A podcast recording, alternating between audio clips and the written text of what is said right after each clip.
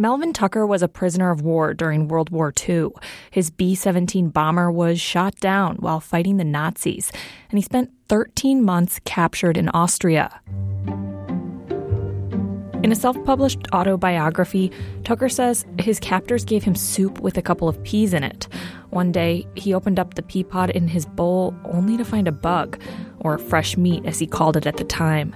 After that, he stopped checking before he ate. Tucker survived and returned home, and one of his daughters, Diane McHatton, says her dad was really healthy, lifting weights and even riding the motorcycle he bought when he was 88. He always told me, and I say he was going to live to be over 100 because he at least wanted the president to say, Happy birthday. You know, he was bound and determined to do it. McHatton says she was shocked when her father died abruptly at age 94 of Legionnaire's disease at the Illinois Veterans Home in downstate Quincy. Before Tucker was ever tested for Legionnaire's, he asked to see a priest. The very next day, he was unresponsive. The hardest thing that we had to endure. When we seen him in the hospital yeah. for three days, gasping for breath.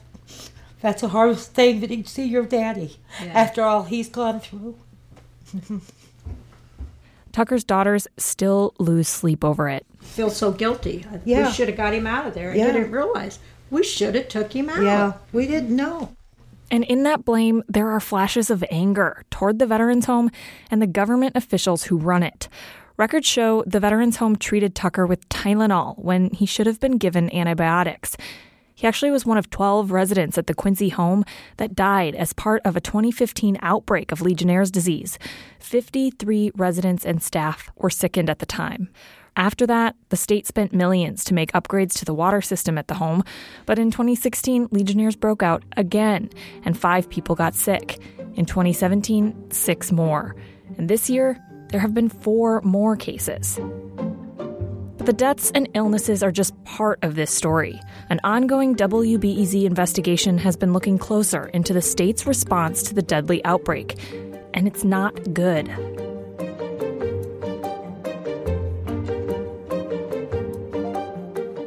This is On Background, the WBEZ Politics podcast. I'm Becky Vevea.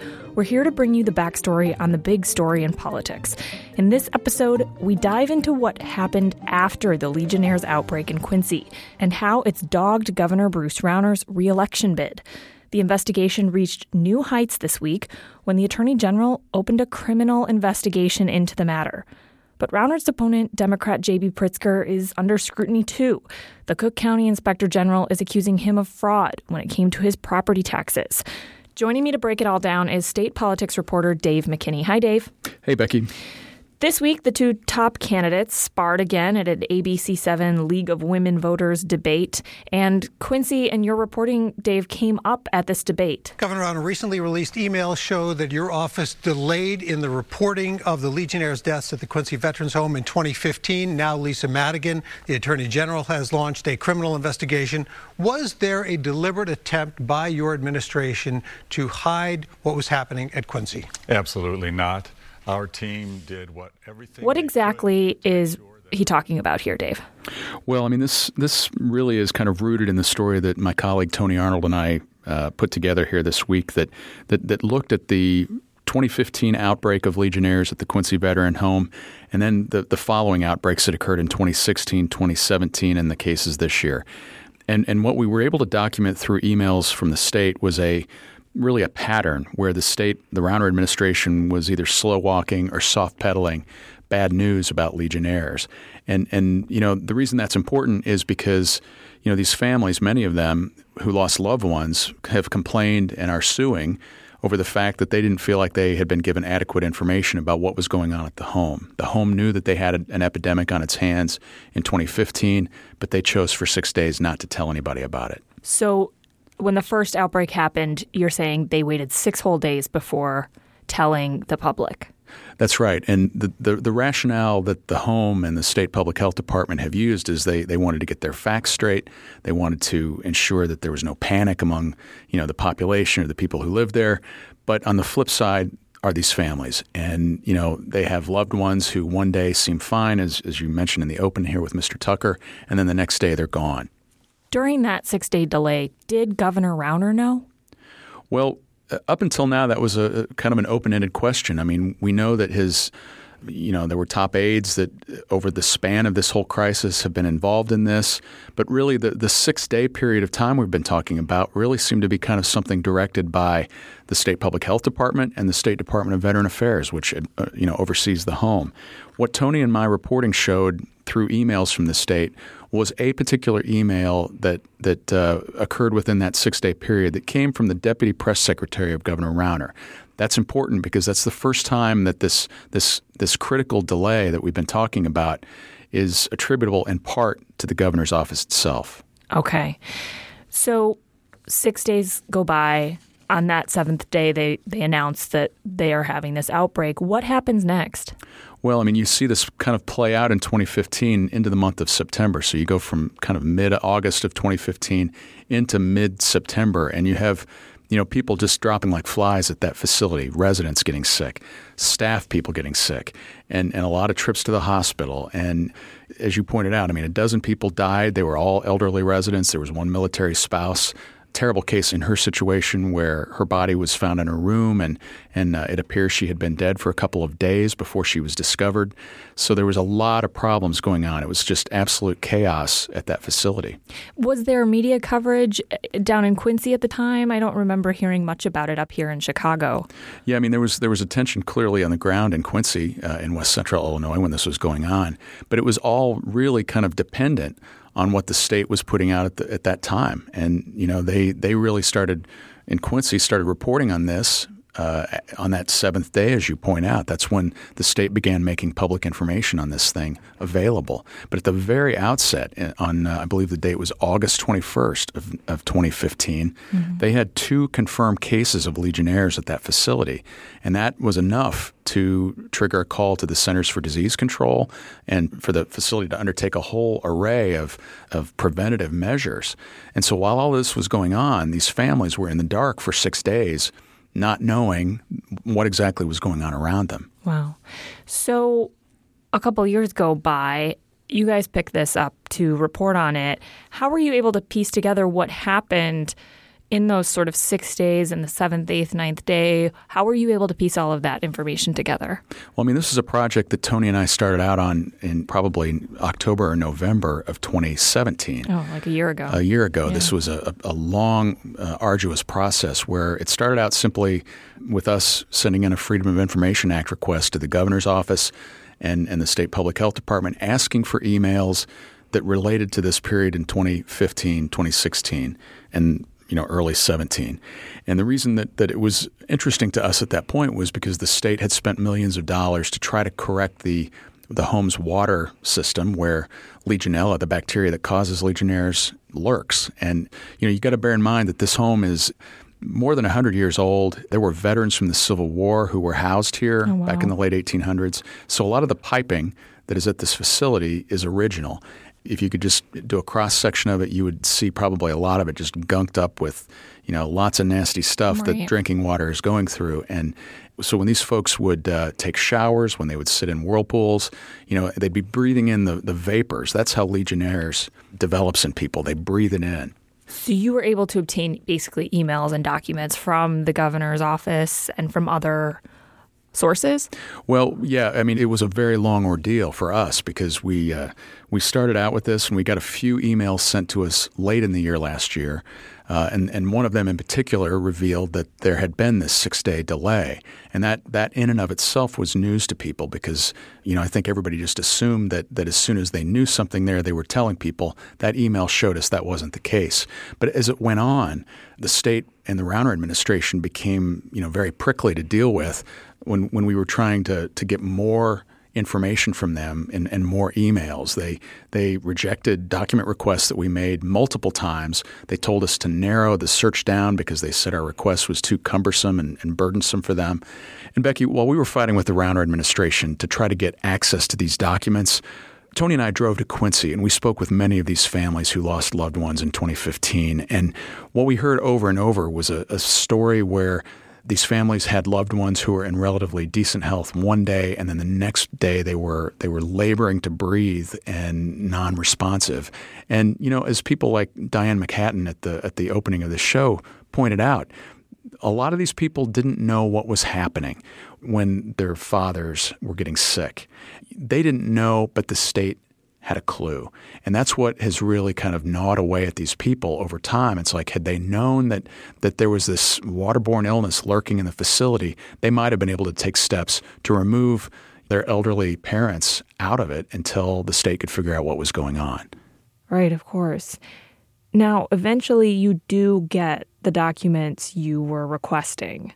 We finally got to the point in May, which would, you know, that would be 6 months after we started kind of you know, looking into this before they finally agreed that they would provide us what has turned out to be almost 50,000 documents that Tony and I have been going through, you know, email by wow. email, looking at things. And, and really, that body of, of documents is what we used to produce this most recent story that showed the pattern of, of the state being slow and incomplete in the way that they release public information about these various outbreaks. And as we mentioned, after this story, the Attorney General came out and announced that they are investigating this issue.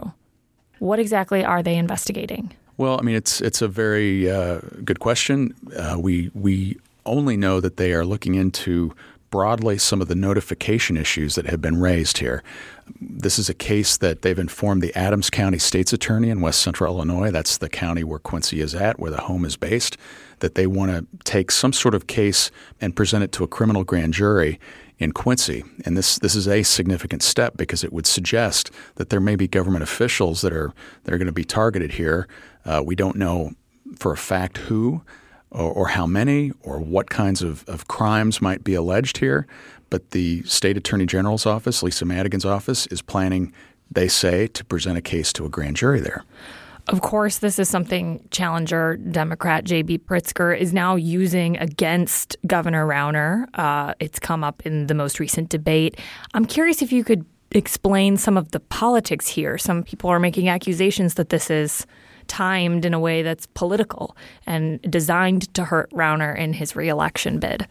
Well, I mean, you know, you would look at Quincy. Most people probably have, you know, a lot of people in the Chicago area have never been there. It's almost 300 miles away from Chicago, mm-hmm. but but it's it's the state's largest veterans home. It's uh, it draws people from around here, and I think what Pritzker is trying to do with this is, you know, in spite of those limitations, it's sort of a not in my backyard mentality with Quincy being so far away. He's trying to use this as an example to show how how Rauner has been kind of asleep at the switch. His administration has been slow to react to problems he calls it fatal mismanagement.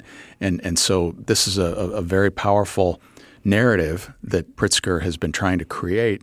And what's significant about the, you know, kind of the political strategy is that there is a debate that's the, the, third and final debate between Rauner and Pritzker is scheduled to be next week at Quincy. And so this is going to be sort of a, a moment of drama in the campaign, I think, about, you know, what exactly happens. We'll talk about what happened at the most recent debate but first, a short break.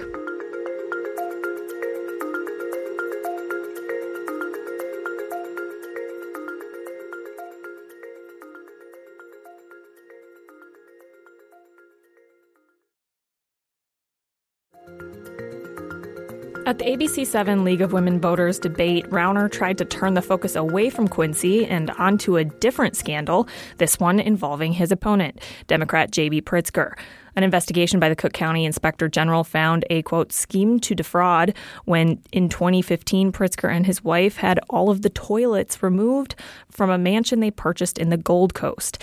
Rauner asked Pritzker about this during a section of the debate when the candidates asked each other questions.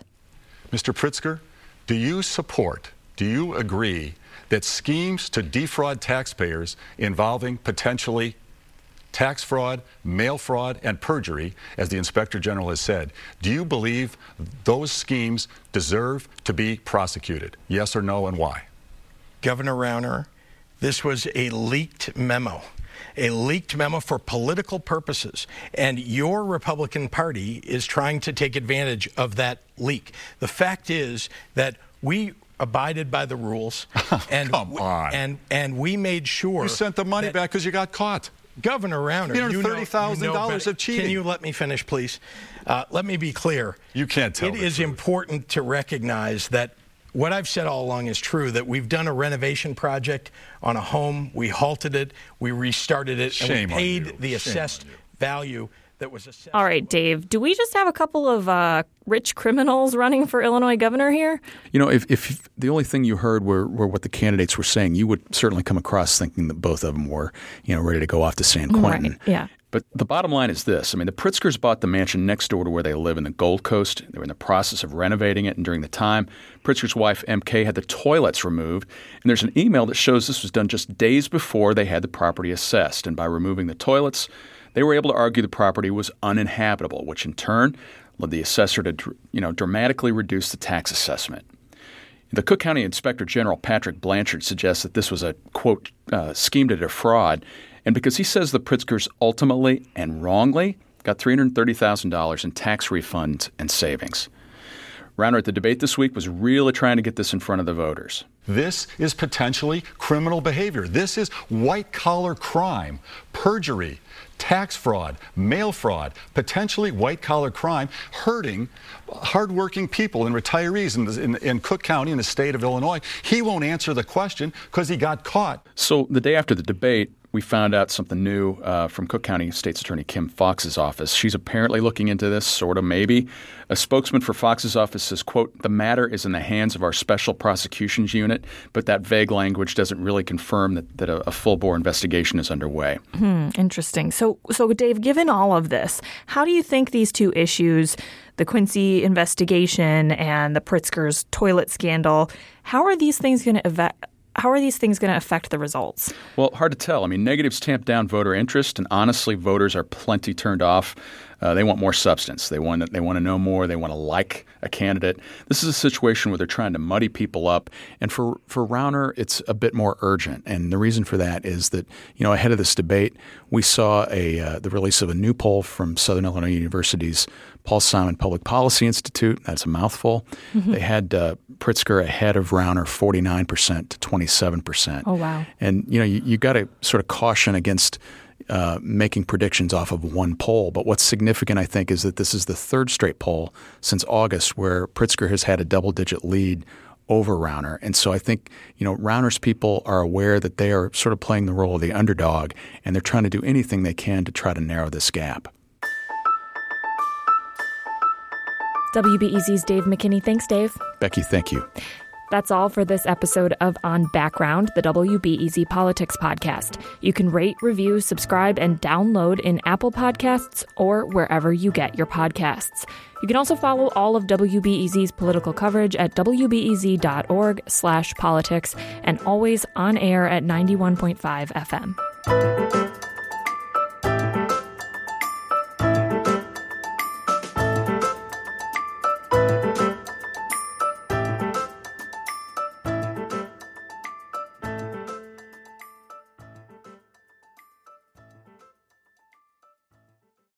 At a time when information continues to come at us faster and faster, sometimes you need to hit pause and rewind.